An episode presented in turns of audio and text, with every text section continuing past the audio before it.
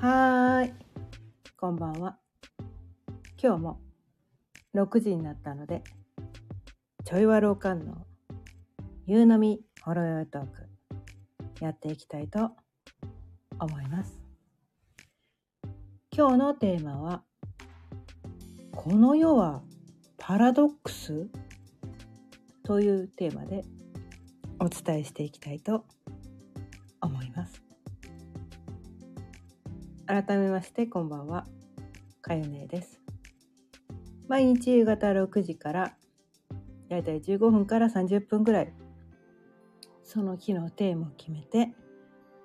気づきのヒントをお伝えしています。ということでね、今日はちょっとね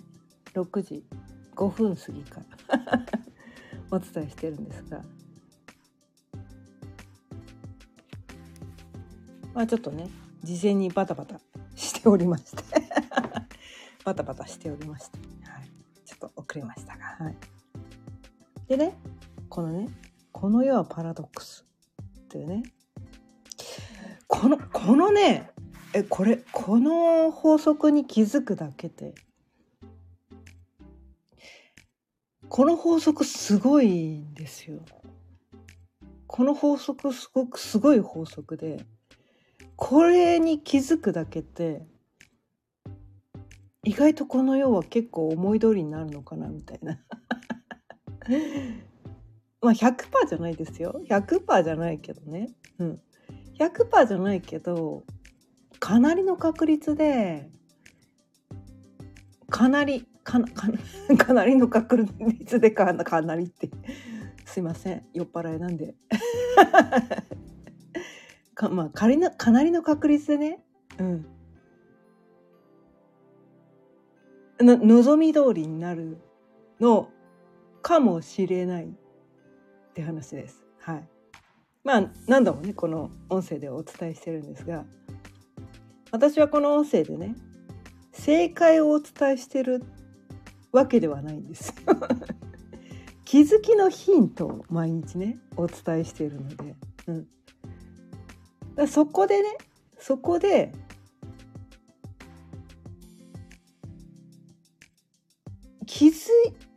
あなたの中でね、この音声を聞いてくださって、あれひょっとしてそうかもとかね、あ、確かにそうだったみたいな、その過去のね答え合わせみたいな、そういえばそうだったかもしらんみたいな、なんか答え合わせ的なことをお伝えしてるんですよ。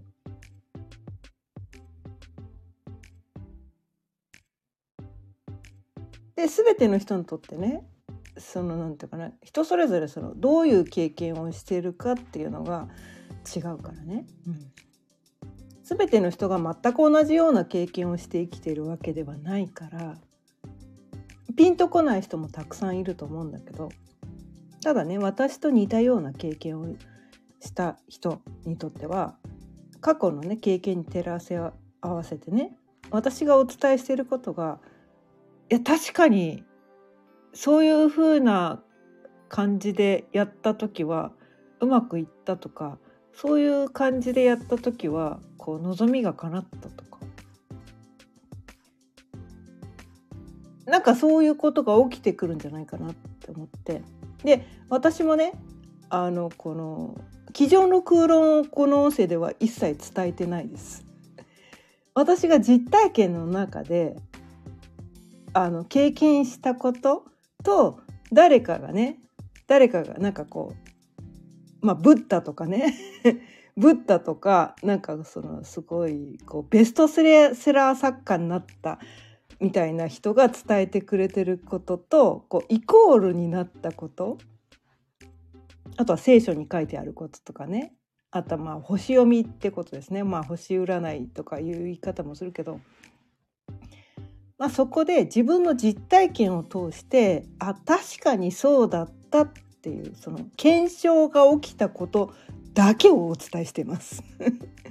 机上の空論は一つも多分伝えてないです。多分ですね酔っ払いなんでたまにポロッと机上の空論的なことを言ってることも 0.001% ぐらいはあるかもしれないけれども、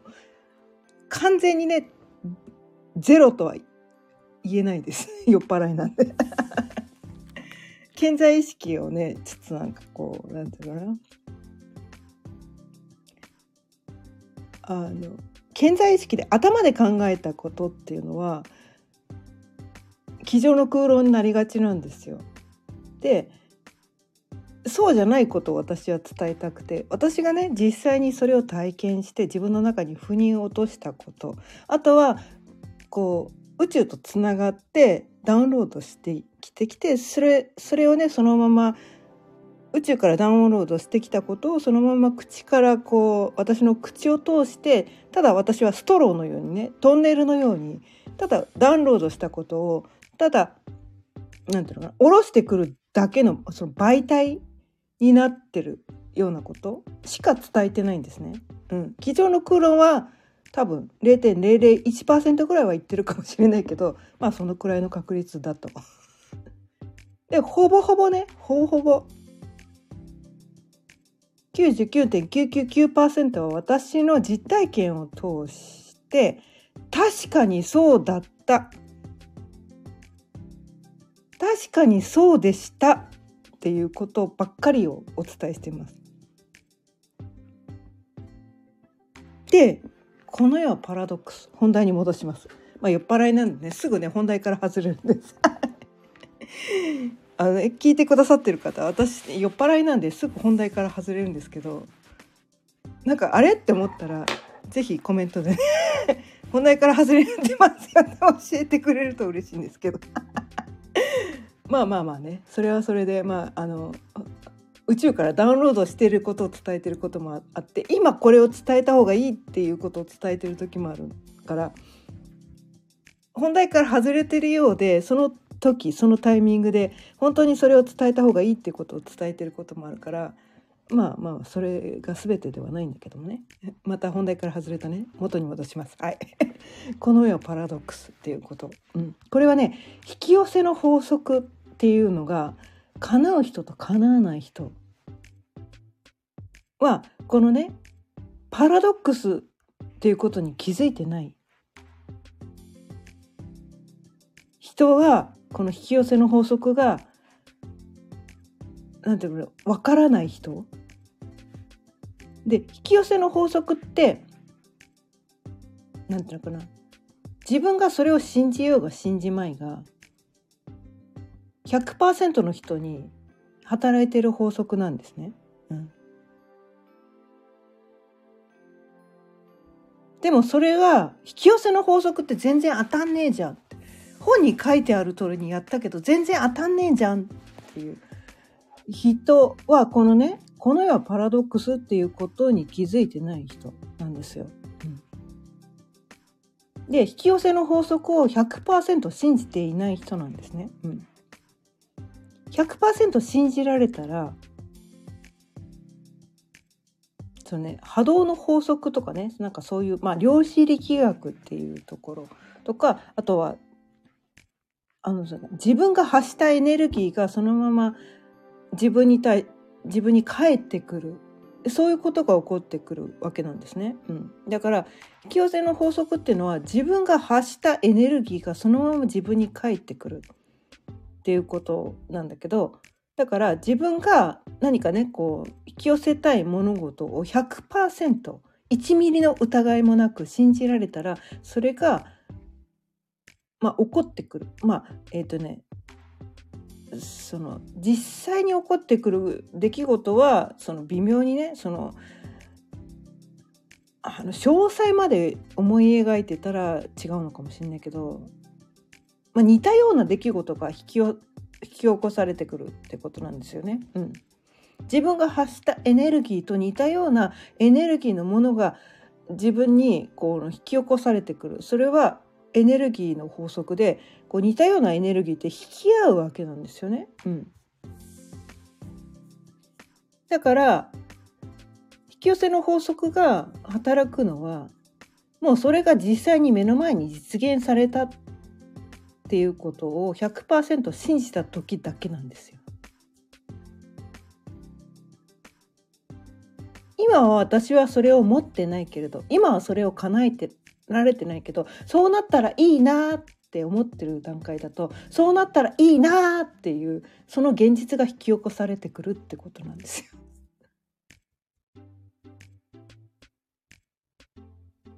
このね、微妙な差、そのね、微妙な差なんですよね。うん。私は今これを持ってないからこれが欲しい、これがどうしても欲しい、絶対にこれがなきゃダメみたいな、そうなってくると、そう、自分にはそれがないっていうエネルギーを発しているわけだから、それが自分にはそれがないっていう現実が引き起こされてくるっていうねだから本当に欲しいものを強烈に望んじゃダメなんですよわかります？これこれがパラドックスなんですよ。これがどうしても欲しいんだ、この望みを絶対に叶えたいんだって思えば思うほど、それは自分が今持ってないからそれが欲しいって思うと、自分にはそれが叶えられるかどうかわからないから、それをどうしても叶えたいっていうことにこう執着のエネルギーになってくるんですね。そうするとそれが叶わないっていう現実が目の前に引き起こされてくるわけなんですね。で、そこに対して執着をしてない、別にそれどっちでもいいやみたいな、どっちでもいいや、まあ叶ったらいいけどねみたいな、っていうか、なんていうのかな、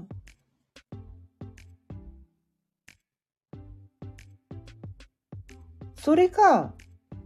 なんだろう、1ミリも疑いもなく、いや叶うのが当たり前だよねぐらいに思ってたら、そこに対してそのなんかプラスもマイナスもない当たり前だよねっていうエネルギーがあったら、その当たり前の現実が引き起こされてくるわけなんですよ。ね、よくこう例え話でこの言われることが、まあ、通販でね、何かのこう、まあまあアマゾンとかでね、ポチるじゃないですかね。ポチったらこの何日か後にはそれが届くっていうのが分かってるじゃないですか。あの感覚なんですよ。まあ、たまに欠品でね、遅れることがあったりとかするかもしんないけど、まあ頼んだら届くよね。で、そこに対して、なんていうのかな、届くのかな、このポチったけどね、ポチったけど届くかどうかなんかこう気になってしゃあないとか、なんだろう、疑い、そこに対して疑いがある。なんとかしてそれが欲しい、なんとかしてそれが欲しい、どうしたらそれが得られるんだろうかとか思わないじゃないですか、ポチったらねポチったらどうしたらそれが得られるんだろうとか、なんかそういうこう執着のエネルギーってあんまないはずなんですね。まあいつか届くみたいないつか届くよねみたいな、なんかそういうエネルギーになると思うんですよ。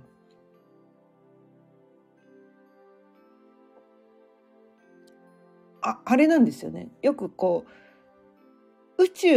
宙にこう願いをね投げるのは、その通販でポチるみたいな、そういうようなことだよって、よくそういう例え話をする人がいるんだけど、私がね過去にその願いが叶った時っていうのが何回かあって、その引き寄せの法則を使って私は何回か願いを叶えてて、叶った時と叶わない時があって、それで叶った時のことをよくよく思い返してみると、執着がなかったなみたいな、ただただフラットにこうその願いが叶うために、どっちかというとなんかこう夢中になって行動してて、それが叶わないなんて1ミリも思わなかった時なんですよで執着してないんですね。なんかこの執着するしないっていうのね、そこね、その微妙な差なんだよね。微妙な差なんだよね。でなんかこんな感じになったらいいなみたいな、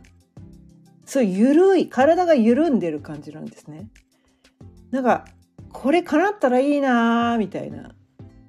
でもまあ叶わなくても別に私今のままでも幸せだしみたいな、なんかそのくらいの感覚なんですね。うん、そのくらいの感覚になった時にこの引き寄せの法則が働いてたりとかして、でそれがどうしても欲しい、どうしても欲しい、どうしても欲しいっていうと、そのどうしても欲しいっていう現実が目の前に現れてきて、なかなかそれが叶えられないっていう現実が引き起こされてくるっていう、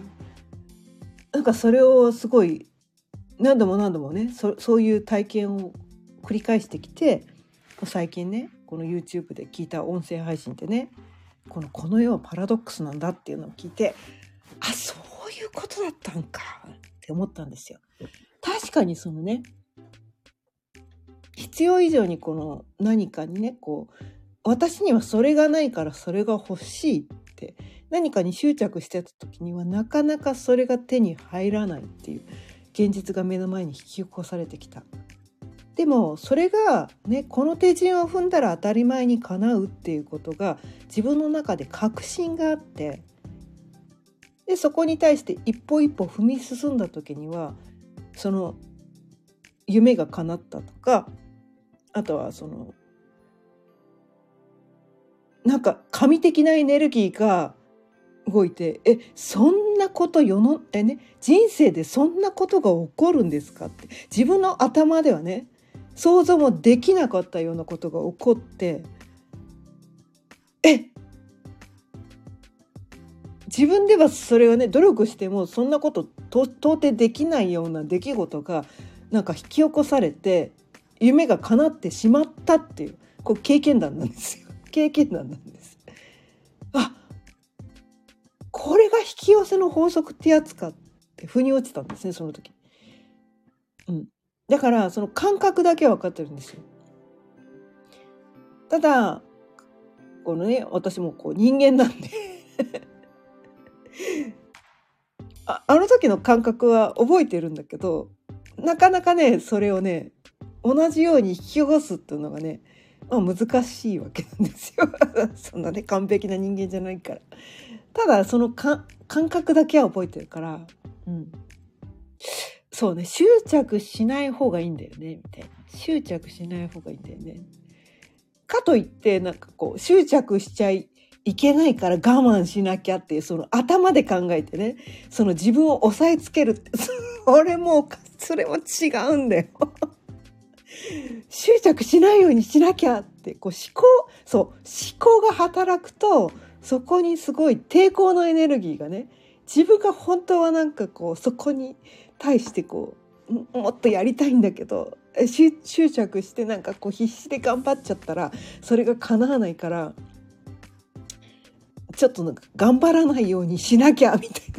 なそういうね、その抵抗のエネルギー、そう抵抗のエネルギーっていうのがねポイントなんですよね。自分が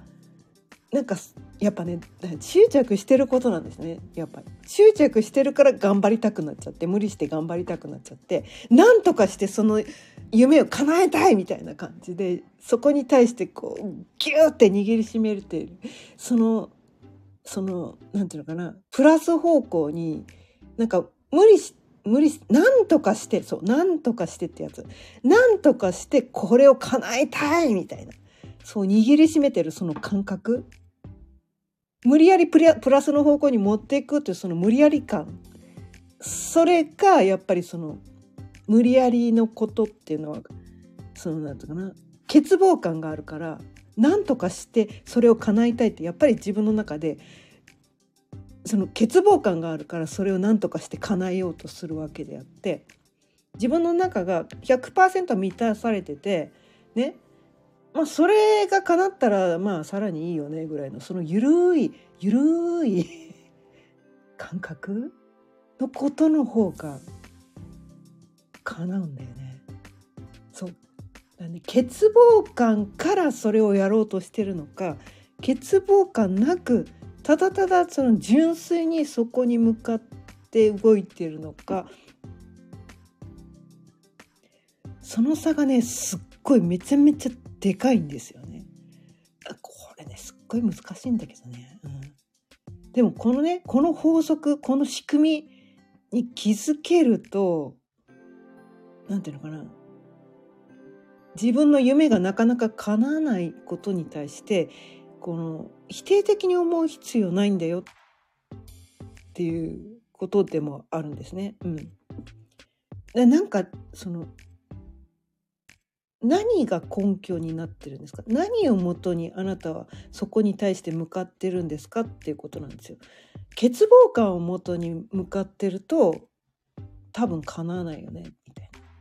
でもなんかこうただただ自分の中から湧いてきたその純粋なエネルギーに従って、純粋なその情熱に従って動いたこととか、なんかこうゆるい感じでめちゃめちゃリラックスしてて、それが叶った時のことがナチュラルにこうリアルに自分のこのビジュアライゼーションできた時、まあ、今も十分幸せなんだけど、こんな感じになったらさらにいいよねみたいな感じで、